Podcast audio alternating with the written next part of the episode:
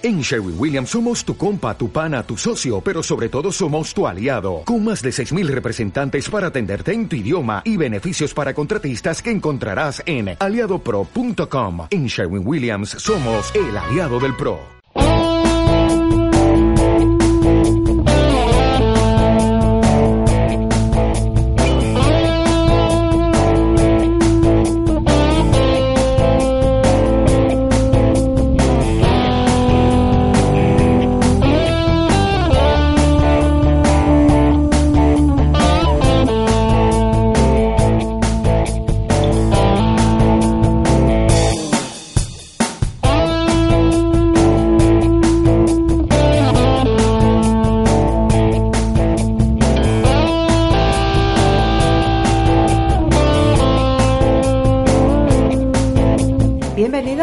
Bienvenidas, furgoneteros, furgoneteras, autocaravanistas y amantes del mundo camper. Estáis escuchando un nuevo programa de los viajes de Nautilus en Radio Viajera. ¿Estáis preparados? Venga, que arrancamos.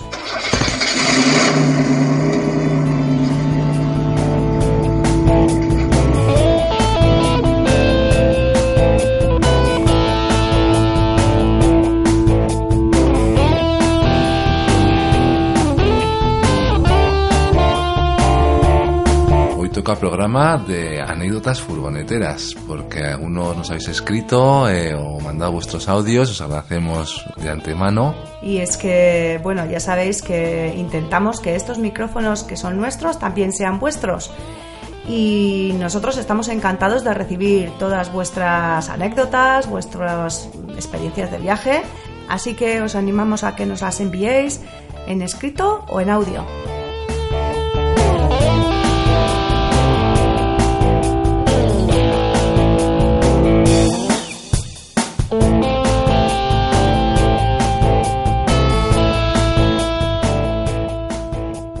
Comenzamos con la anécdota viajera de Marta y Borja, que pertenecen al perfil de Instagram Webbam y tienen el blog Viajar en autocaravana con niños, por si queréis seguirles por las redes y echar un vistacillo a su blog. Estos son unos buenos amigos de Lanzarote que ya nos han colaborado en otros programas y bueno, pues les agradecemos mucho que vuelvan a repetir. Nada, pues comenzamos con su anécdota.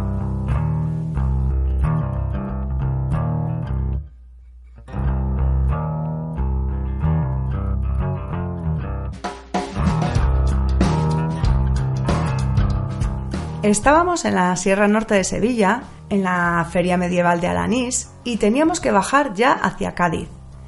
Conectamos el GPS y nos llevó hacia Constantina, uno de los pueblos más grandes de la zona. Al entrar en Constantina, la calle por la que nos llevaba el tontón estaba cortada por fiestas y varias señales nos mostraban el camino alternativo. Atentos a las flechas fuimos adentrándonos en el pueblo. La gente nos iba mirando, cada vez más, y en una curva salieron varios a decirnos que pasaríamos sin problema y otros a decirnos que no. Que pasaban los camiones de la cerveza. ¿Pasáis seguro? Pues yo creo que no, pues esto es muy grande. Me da que no cabe. Bueno, en momentos así siempre nos damos vuelta. Más vale no arriesgar, ¿no?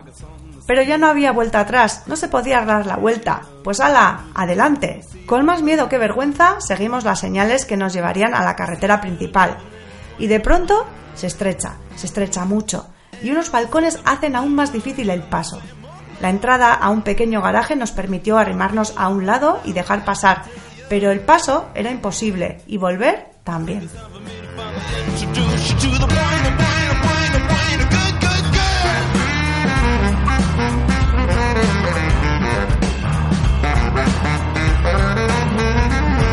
Solución. Llamamos a la policía que tuvo que parar y vaciar buena parte de aquella calle que atravesaba el pueblo y nos guió al principio marcha atrás, escoltándonos hasta la salida del pueblo.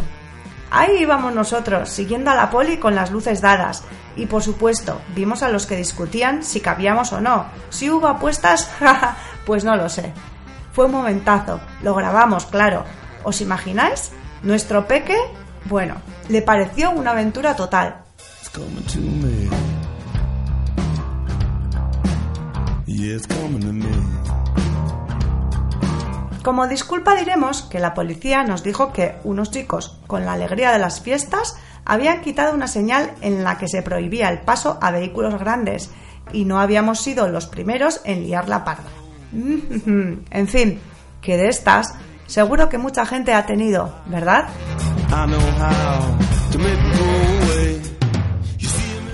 Pues sí, yo creo, yo creo que todos hemos tenido alguna de estas.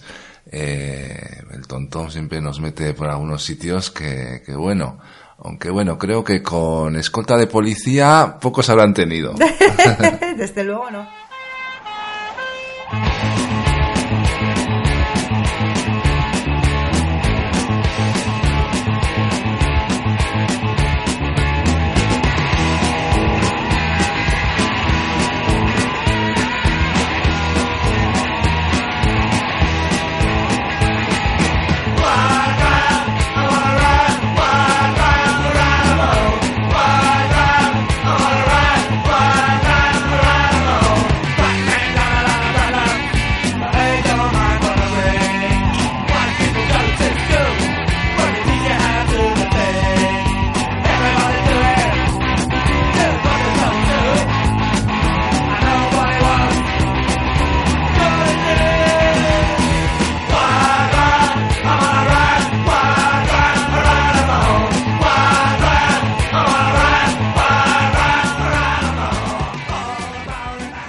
Con Marta y Javi de Rumbo Zen. Les podéis seguir en Instagram. Están dando la vuelta al mundo, además con un proyecto solidario. Y bueno, nos han dejado un montón de, de anécdotas de su viaje. Vamos a escucharles. Hola, yo soy Marta. Y yo soy Javi y juntos somos Rumbo Zen. Bueno, pues vamos a contaros alguna cosita que nos haya pasado en este viaje que os recordamos o os informamos que hace cinco meses salimos de casa, de Barcelona, para dar la vuelta al mundo en nuestra furgoneta, una Volkswagen T4 California del año 2002. Y ahora estamos en Irán, en la ciudad de Jazz, grabando este audio. Así que, bueno, a ver qué se nos ha ocurrido. Tirando de memoria, eh, lo que nos pasó más recientemente fue en la ciudad de Isfahan, Sí. en Irán, que, bueno, Marta, ¿cómo fue? Bueno, fue, fue, fue gracioso y al final, bueno, os cuento, os cuento desde el principio. Cuenta, cuenta. Estábamos paseando por uno- una zona jardinada que teníamos la furgo aparcada allí y bueno, vemos de lejos a un grupo de abuelos, eh, mujeres y hombres y estaban haciendo unos juegos así típicos como para nosotros sería pues una cosa como la petanca o algo así, un circuito. Una unos- mezcla entre bolos y petanca, ¿no? Sí. Que lanzaban con unos palos, una, sí, una Sí, mezcla. habían diferentes juegos y habían bueno, estaban repartidos en grupos. Total, que desde lejos lo queríamos mirar, pero así disimuladamente, para que tampoco ellos nos vieran, pero nada, nos ven enseguida y entonces dice, venir, venir, nos empiezan a hacer gestos, ¿no? Evidentemente pues no te entienden mucho y, y bueno, nos hacen gestos, que nos acerquemos tal y nos hacen empezar a jugar, a tirar la bola aquí y tal, bueno, todo muy animado, nosotros cada vez estamos más arriba porque estamos riéndonos mucho, todos nos preguntan de dónde somos, bueno, tienen mucho interés. Así que en nada, en cuestión de segundos nos hemos Sí. rodeados de un grupo de, que sé, de 30, 40, no ancianos, pero gente mayorcita, Sí. animándonos a tirar la pelota, a saltar, a la pata coja, y, y claro, y venga palmas y aplausos, súper motivados. Y bueno, en estas que eh, nos, empiezan a, nos, nos empiezan a pedir fotos y ven a hacer fotografías con, con, con ellos. Y una mujer nos dice, ¡Oh! ¡Sois españoles! Eh, ¡Bailar, bailar! No se deben pensar que en España por todo el día, ¿no? Pues cachondeo, baile y bueno, pues nos pide que, que bailemos y nosotros pues nos miramos así, rollo, ¿qué hacemos? Total, que cojo a Marta por las manos y nos ponemos a bailar nada, así un poco de salsa, un par de giros, pero nada, pero muy, muy, muy... Nada, una cosa muy sutil, o sea, un poco así de con los nada, pies y dos giros. Dos menos con las manos, pero muy poco, el mínimo contacto, a la que todos de la risa se quedan parados como si estuvieran viendo algo súper extraño y se empieza a escuchar un silbato de fondo, pitando pi, pi, una señora tocando el silbato para que, parara, para que paremos de hacer eso y nos viene un hombre y me dice al oído, no, problem, problem, big problem, que, que era un gran problema eso, que paráramos de bailar, o sea, total. ¿Qué, ¿Qué pasó? Bueno, pues que... Claro, Era bastante, a ver, pensado así, a- así ahora, no explicado así, dice, es ¿Y muy lógico, da, no? ¿no? ¿Qué pasa? Y bueno, y, y en Irán, un país pues como Irán, pues claro, mm, para nosotros es muy habitual, ¿no? Que uno es se una, pueda dictadura, coger, es una dictadura religiosa, no, no puedes, no se puede bailar en la calle, claro, ni estar así en contacto. ni puedes coger a, a la mujer de la mano en la calle, no puede haber contacto en la, en la calle, ni bailar, ni festejar. Entonces, claro, ver, o sea, nosotros, o sea, nosotros decimos todo lo que no se puede hacer en 0, en 0,1 segundos. Sin pensar. La cogí de la mano, le pegué dos meneos, eh, bailamos que no se puede, entonces, claro, eso está prohibido. Aquí, si lo hace un iraní, eso es cárcel. O sea que eh, entre risa, jiji, jaja, pero bueno, ya nos fuimos de allí corriendo y Sí. así vamos a acabar. Va a llamar la señora. Sí, salimos para allí, di- nada, poniendo buena cara y tal, Ah, pero vale. un poco corriendo por aquello de decir, bueno, a ver que ninguno se haya molestado ahora y esto se complique. No, no, que te puedes ver en un lío Así que nada. de la forma más tonta. Sí, así que nada. Anécdota así de. curiosa. En el barrio La Cachimba se ha formado la corredera. En el barrio La Cachimba se ha formado la corredera. Allá fueron los bomberos con sus campanas, sus sirenas. Allí fueron los bomberos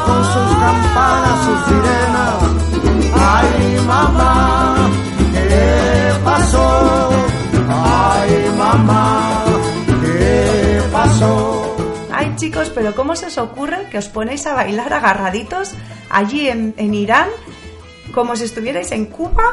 Bueno, yo creo que los, los ancianos seguro que se estarían muriendo de, de envidia, ¿no? De, de la libertad con la que y la naturalidad con la que estabais llevando el asunto, pero claro, pues eso, pues que ya sabéis que allí donde fueres, haz lo que vieres. se ha formado la corredera. Allá fueron los bomberos con sus campanas, sus sirenas. Allí fueron los bomberos con sus campanas, sus sirenas. En Grecia, en la parte del norte, em, bueno, entramos por ahí de Macedonia y había en esa zona muchos carteles de que por ahí habían osos, pero bueno. Pero un montón de carteles. Yo estaba como un poco obsesionada con que íbamos a ver algún oso y tenía ganas en realidad de ver algún oso. Y yo qué sé, eso ya se me quedó como en la cabeza metido. Y una noche durmiendo al lado de una iglesia, que, En un lago. que sí, una zona así como un monasterio, que en principio pues una zona tranquila, ¿no? Entre el lago y, y el monasterio. Pero era una zona muy montañosa que para llegar a ese monasterio habíamos visto un montón de indicaciones de peligros, peligro oso. Sí, sí, sí. Pues nada, eh, nos fuimos a dormir y cuando ya nos vamos a meter a la cama, pues se empieza a escuchar un grupo así de jóvenes jaleo. Eh, Bueno, empiezan a llegar coches, sí, cuatro o cinco coches, y, y eso, y empiezan a poner la música. sí, ahí empieza a haber mucho jaleo, música, tal, fiesta y dices, ¡buah, madre mía! Y dice, bueno, Hoy no dormimos. sí, si dura un ratito vale, pero si se alarga mucho, pues no duermes. Bueno, se hicieron como la una y media, dos de la mañana Sí. y... Y un cachondeo. Y un cachondeo, Una bueno. Sobre todo una que se reía de forma Sí. contagiosa, pero claro, nosotros queríamos dormir, estábamos reventados. Claro. Pero una risa, un cachondeo, una fiesta, pero estábamos en una zona muy montañosa que no se veía nada y claro, arrancar la furgo para buscar otro sitio era como que no, valía más la pena quedarse allí A esperar. a esperar que se cansaran que arrancar en medio de la nada en la montaña. O sea, si hubiera sido otro destino, pues sí, pero ahí en medio de la montaña, pues no era la mejor opción. Así que nos quedamos allí y venga, risa, no paraban, jaja, jiji, la música de los coches a tope, hasta que de repente la risa se, se, o sea, de repente hay un silencio y se cambia la risa por gritos de pánico, rollo ¡guau! ¡oh! ¡ah! Y, y empiezan a gritar, pero o sea, gritos pero de, de, de, De pánico. de- vamos, de terror, de pánico, y vemos como se suben corriendo, se escucha como corren, un coche sale, ¡buah! sale un Sí, coche, sí, sale otro. Escuchábamos todo esto y nosotros, como teníamos la parte del techo de arriba subido, que es como el de lona, la parte de arriba como si fuera tienda de campaña,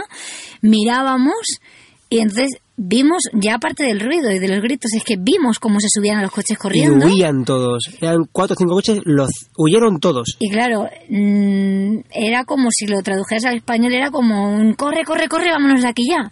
Total, que se suben al coche corriendo, corriendo, corriendo, diferentes coches, pasan por delante de la furgo, se van en la otra dirección y el último coche para, vuelca un contenedor como para cortar el paso Y se van. y se sube corriendo y se van. Y nosotros, rollo, Ostras. ¿qué ha pasado? Si se ha hecho a alguien daño, borracho, se ha hecho, se ha hecho un corte, se ha hecho algo, no, algo así, una herida, eh, ¿para qué tira el contenedor? ¿A quién le corta el paso? Luego, si hay, si es un oso, Tampoco le va a servir el cortarle paso. no sirve mucho el contenedor. La cosa es que... Pero la cosa era que estábamos tan cansados que nos daba igual el monstruo que hubieran visto o el peligro que hubieran visto. Decidimos, mira, ¿sabes qué? Nos miramos, ¿sabes qué? Si viene el oso, que venga. Pero es que lo, lo Es- mejor yo es tengo que- yo, yo tengo sueño. Si viene el oso que venga, mira, como mucho vamos a bajar el techo porque nuestra fuga es una California, ¿no? De esas que tiene el techo así tipo Magdalena, ¿no? Que se levanta y caso es techo, como decía Marta, techo de lona. Digo, mira, como mucho vamos a bajar el techo para no poner tan fácil al, al oso. Pero no sé por qué nos entró la obsesión de que iba a ser un oso. Yo estaba obsesionada de que era un oso. Pero bueno, Y nos a dormir pensando que que era un oso. Y nos quedamos así y ahí pues, pues, al momento nos quedamos dormidos y claro, a los días lo piensas y dices, con frialdad, dices, pero ¿cómo se nos ocurre? Si cinco coches con no sé cuántas personas Se han ido. huyeron del lugar, ¿cómo nos quedamos allí sin saber qué estaba pasando?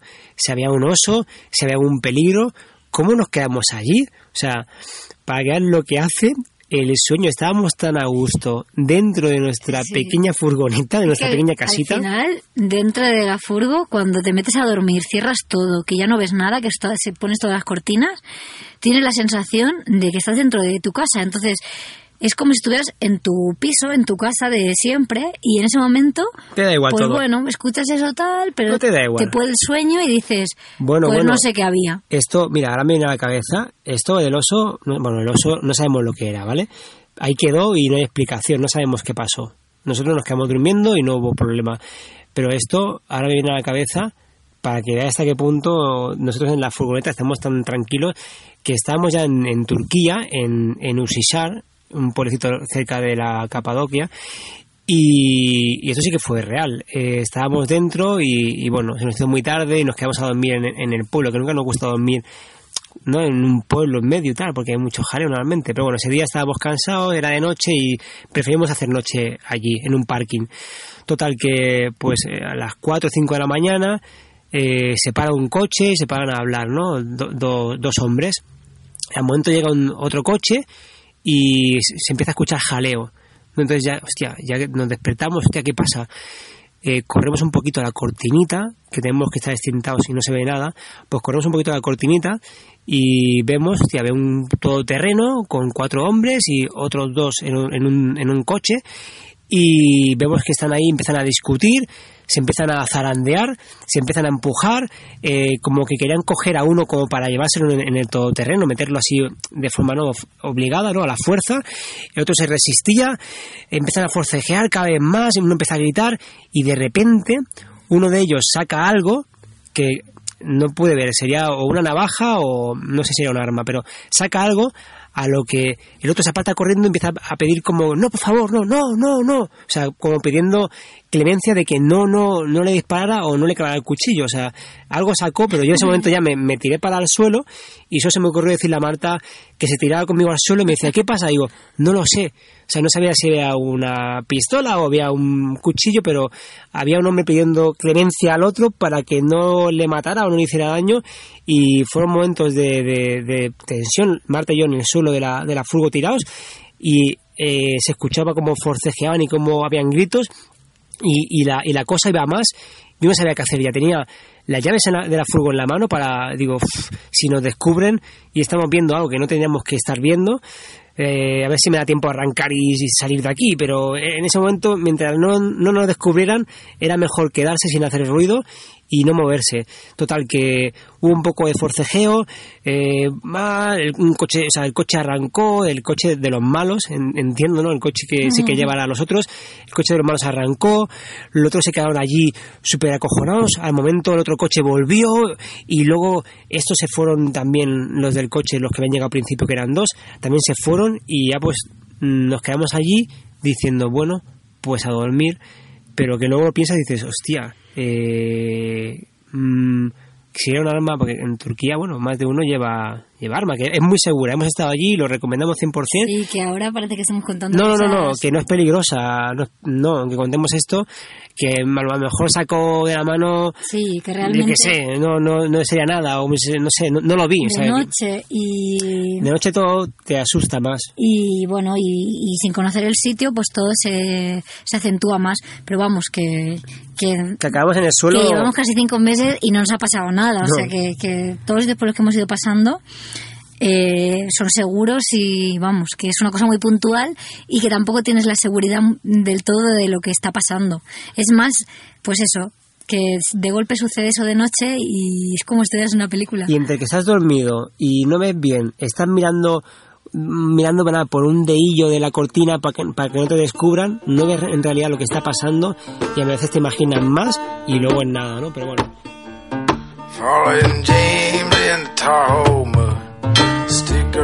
Tell us all the tale.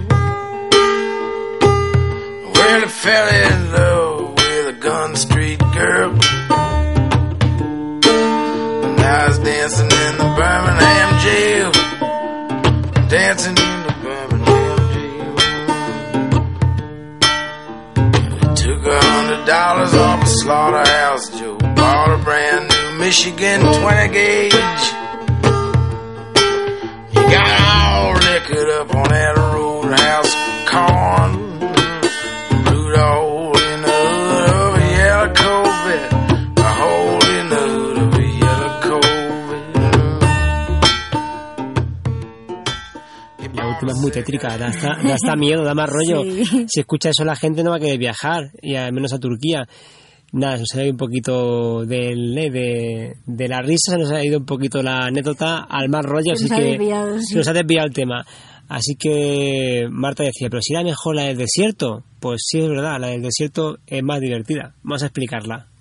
Pues nada, eh, de Irán hemos visto dos zonas de desierto y la primera que fuimos era el desierto de Maranjab, que es un desierto así más pequeñito y que en principio pues que se puedes ir con tu vehículo. Hay, bueno, hay diferentes caminos para acceder, bueno, no me enrollo. Fuimos por, por uno que no se pasaba por ningún control, que no, no teníamos que pagar y ir con guía ni nada. Preferíamos ir a nuestro aire porque, bueno, habíamos leído otros viajeros que lo habían hecho así. Y nada, empezamos por un camino pues muy, bueno, muy pedreado, tal. Sí, mucho Mm, bache, mucha piedra. Sí, muy pedreado, tal. Pero bueno, que se podía ir bien. A 20 por hora, pues Y menos. íbamos bien. A 20 o 10. Eran 40 kilómetros 40 kilómetros a 10, 15 como mucho. a las dunas y además este desierto se nos estaba resistiendo porque el día de antes ya habíamos intentado llegar y el GPS nos había enviado a la otra punta. A otro pueblo. Total, que el segundo día es, es ahí a donde voy, empezamos otra vez la búsqueda del desierto y ya vemos que estamos en el camino que nos lleva a las dunas, un camino larguísimo y, y un poco cansado de, de- de tanto bache. A 40 kilómetros a 10 por hora entre piedras, bache, brechas. Sí. Era agotador. Un poco, un poco sí, un poco largo.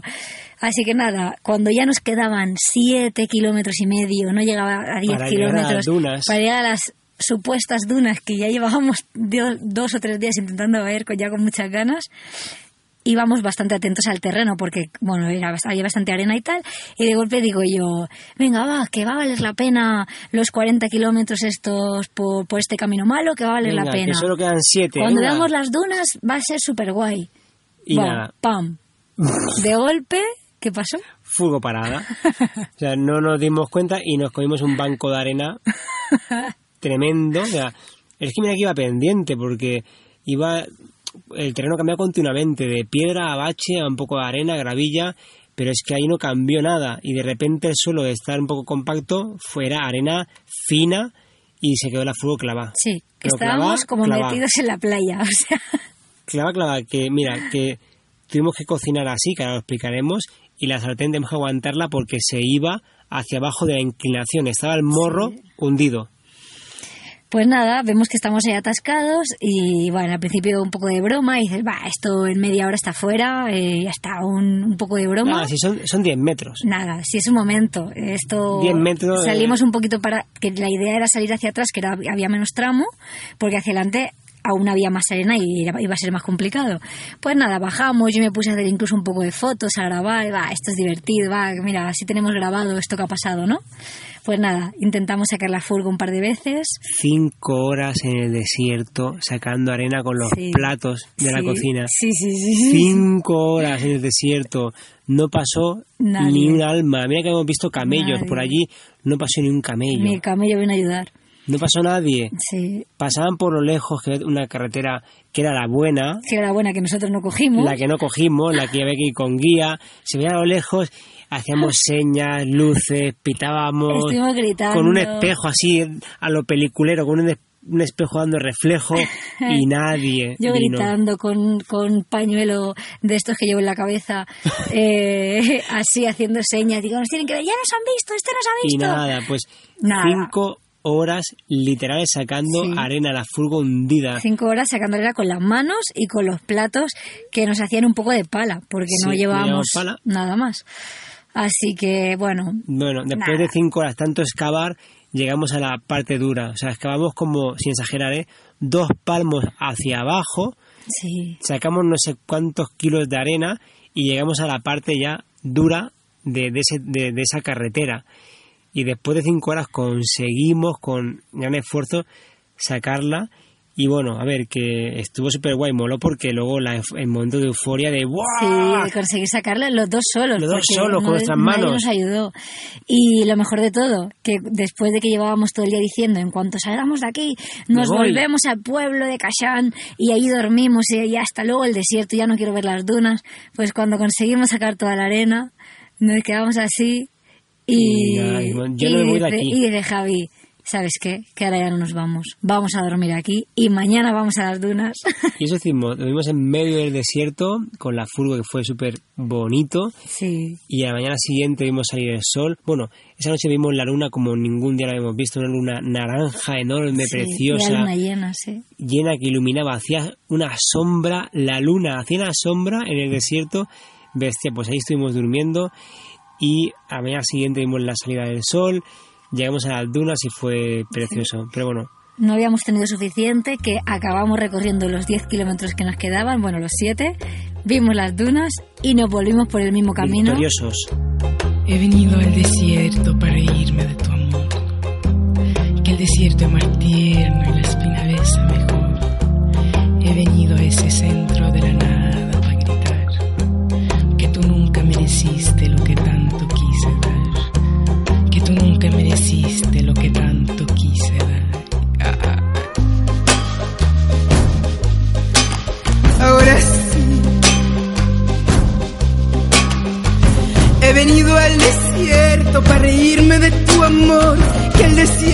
más tierno y la espina ves mejor.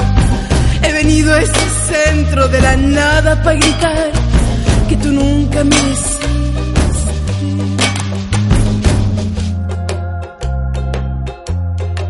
En resumen, que eso es lo que pues, podemos contar más cosas, pero bueno, esto es lo que nos viene, a la, nos viene a la cabeza, perdón.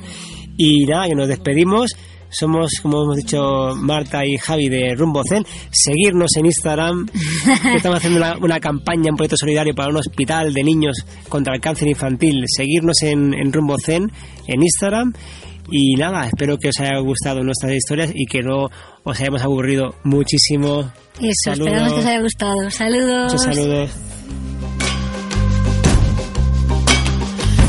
He venido yo corriendo y olvidándome de ti. Dame un beso, pajarillo, y no te asustes, colibrí. He venido encendida al desierto para quemar. Bueno, Marta, Javi, vaya aventuras. Muchas gracias por compartirlas con nosotros y os deseamos que sigáis vuestro viaje viento en popa y que os salga todo fenomenal. Mil gracias, Marta y Javi. Bueno, ya sabéis que ellos son Rumbo Zen. Estos chicos están dando la vuelta al mundo en su furgoneta Greta y además se han sumado a un proyecto solidario que podéis encontrar bajo el hashtag para los valientes y que es una campaña dirigida y creada por el Hospital San Joan de Déu de Barcelona y bueno, pues destinada a construir el Pediatric Cancer Center que, que, bueno, es un oncológico que atenderá a la demanda infantil para curar esta gran enfermedad.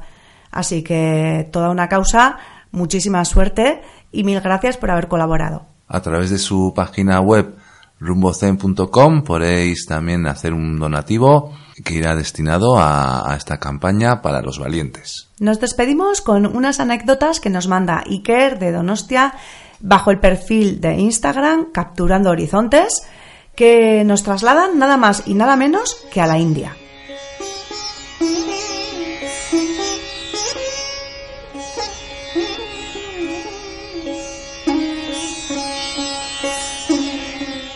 Esta anécdota me ocurrió en el templo del dios Sol en Galta, a dos kilómetros y medio de Jaipur. Allí hay que subir unos 200 metros por un camino empedrado, rodeado de vacas, monos y cabras. No es un templo extraordinario, pero se tienen unas vistas panorámicas de todo Jaipur. Allí me encontré con gente acampada, que cuando pasé a su lado me enseñaron una cobra. De momento decido seguir hacia arriba y al bajar me paro a mitad de camino con las personas acampadas en la cuesta. Me enseñan la flauta y sacan la cobra del cesto como en las películas. Mientras toca la flauta y la cobra se yergue, su compañero me explica que no tiene dientes ni veneno, y para demostrarlo pasa la mano por la boca de la amenazante cobra. Me invita a tocarla mientras le agarra la boca, y yo, la verdad es que no me puedo resistir. Es una piel áspera en la parte hinchada de la cabeza, pero muy suave en el resto del cuerpo. Me gusta el tacto. Voy cogiendo confianza con la cobra y me agacho a sacar una foto al flautista con la cobra. Y ¡zas! La cobra se me lanza hacia la cámara, dándome un susto de muerte. Ellos se parten de risa al ver mi cara de susto, pero es inevitable el acto reflejo de echarse hacia atrás y cambiar el rictus. El corazón se me ha puesto a 200 en medio segundo y el bufido que ha dado la cobra al atacar no ha ayudado a calmarme. Al final termino sacándome foto con ellos y la verdad les agradezco la experiencia porque será algo que no olvidaré jamás.